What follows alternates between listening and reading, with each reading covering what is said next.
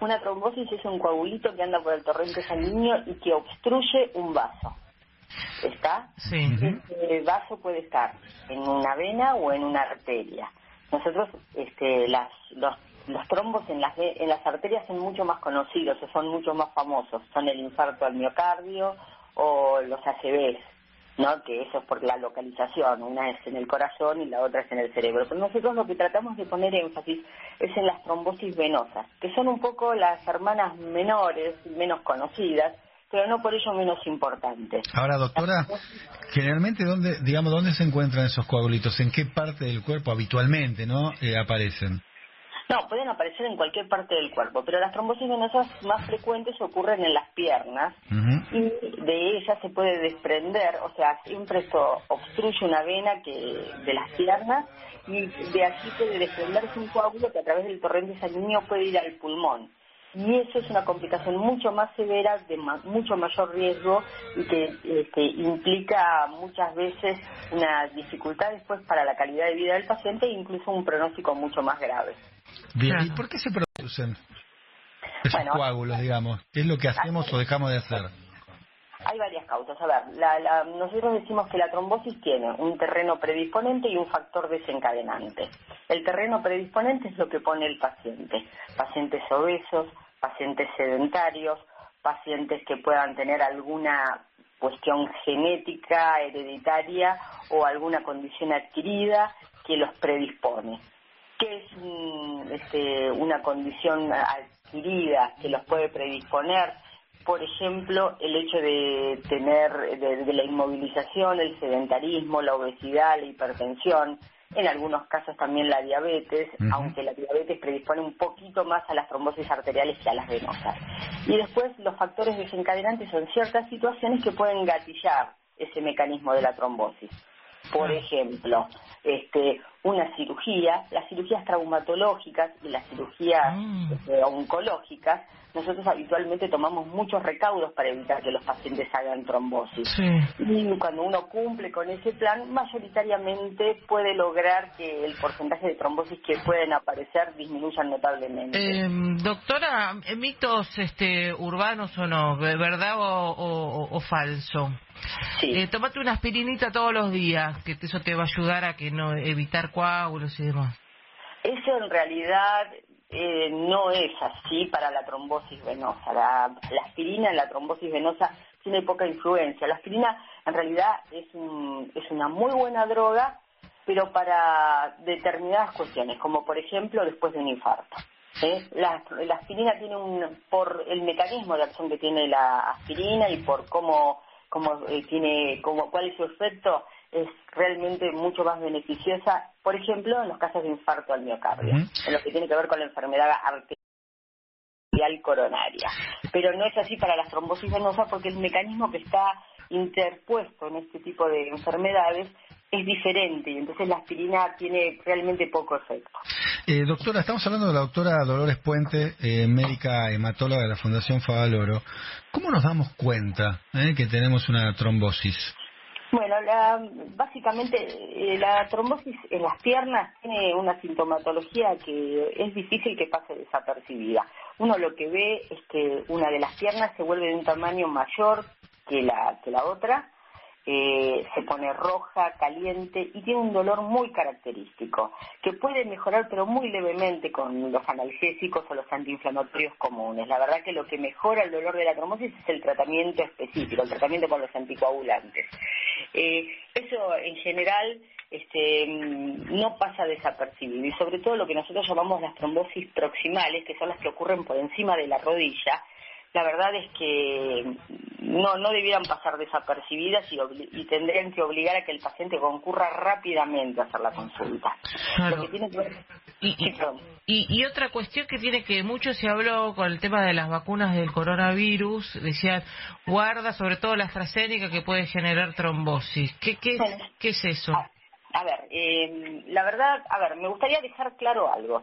Es verdad que las vacunas, y sabemos muy bien esto con la vacuna de AstraZeneca, porque realmente ha- se ha sido muy, eh, ha habido mucho seguimiento y mucha información, pero no quiere decir que sea la única vacuna que esté implicada con este mecanismo.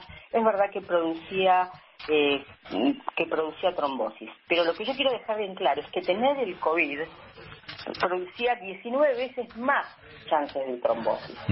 Entonces, eh, a veces es preferible tener, eh, o sea, la vacuna. Por eso, lo que pasa es que cuando uno está dando una vacuna, uno está haciendo eh, prevención y la meta de los médicos es que estos tratamientos de profilaxis, de prevención, tengan un riesgo cero.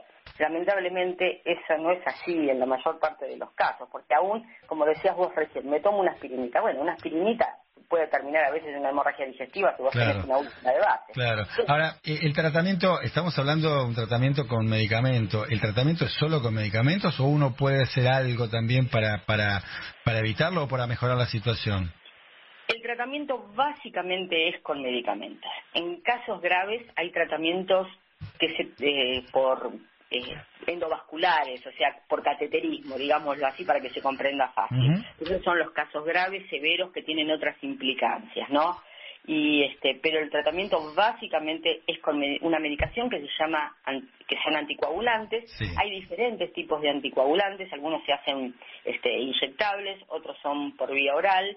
Eh, los tratamientos cuando la trombosis es provocada, como yo les decía antes, por ejemplo, en los casos de cirugía, es, por un tiempo corto, que raramente excede los seis meses. Pero ¿sabe, doctora, por qué pregunto esto? Porque uno escucha muchas veces ante estas situaciones que se recomiendan eh, por ejemplo, usar ropa holgada, medias holgadas, y por ahí alguna contradicción, porque yo escucho, bueno, usar las medias que no aprieten tanto, y, por otro lado, te recomiendan usar medias, lo que se llama medias de compresión. Este, exactamente a eso me refiero, digamos, ¿qué es lo que uno puede hacer más allá de los medicamentos para, digamos, transcurrir de la mejor manera la trombosis? A ver, para dejarlo claro, la verdad que lo de la ropa holgada, en este caso, no tendría demasiada influencia. Lo que se le recomienda muchas veces la media de compresión a esos pacientes, sobre todo que tienen muchas varices. ¿Está? Pero no es, este, digamos... No es el camino, digamos. No es el camino. El, el camino es salir de la inmovilidad.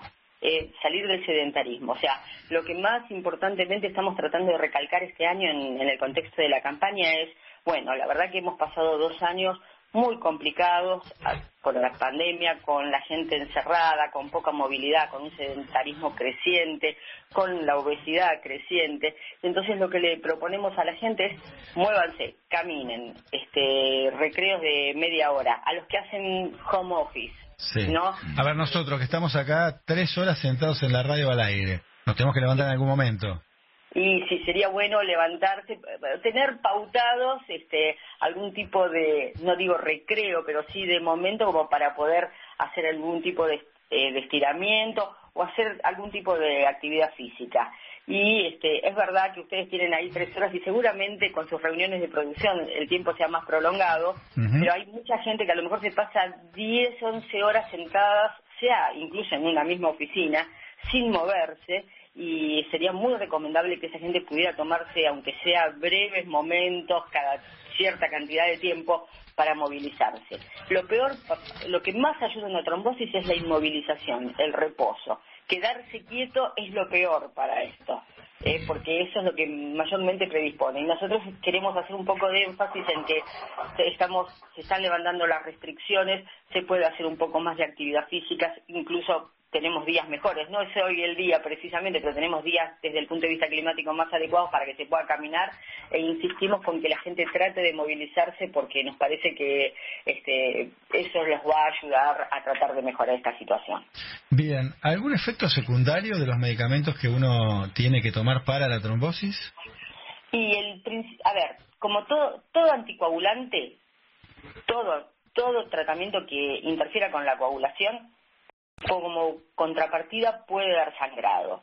Pero lo que sí tengo que decirles es que bien controlados, eh, con los controles suficientes y este, con ciertas cuestiones, ese nivel de sangrado es muy bajo y definitivamente el beneficio que se obtiene sobre el riesgo de una situación este, de trombosis que no, no se trate eh, siempre es este, mucho más redituable desde el punto de vista de, la salida de la enfermedad. Una última, muy breve, ¿no? Eh, dijimos eh, para tratar el medicamento, por ahí ayudando con, con, algo de la ropa, la media compresión en caso de, de tener otro, otro, otra patología. ¿Qué pasa con la comida? ¿E influye o no influye en, en esta situación? A influye en el punto que nosotros decimos que el sobrepeso y que la obesidad son factores que pueden predisponer. Entonces, uno lo que pretende de los pacientes es que puedan manejar la dieta más variada y completa posible y que traten de disminuir de peso. Y no lo digo desde un lugar fácil porque pocas cosas, eh, la, la, gente tiende a desvalorizar el esfuerzo que representa disminuir de peso o evitar el tabaquismo yo, al contrario, mi experiencia lo que me demuestra es que esas son las cosas más difíciles que le cuestan a los pacientes. Para el paciente lo más fácil es tomarse una pastillita. Es más, más fácil y más mágico. Pero bueno, todo ese esfuerzo que representa mantener un peso adecuado, que controlarse la presión arterial, evitar el sobrepeso, todas esas cosas ayudan y ayudan mucho.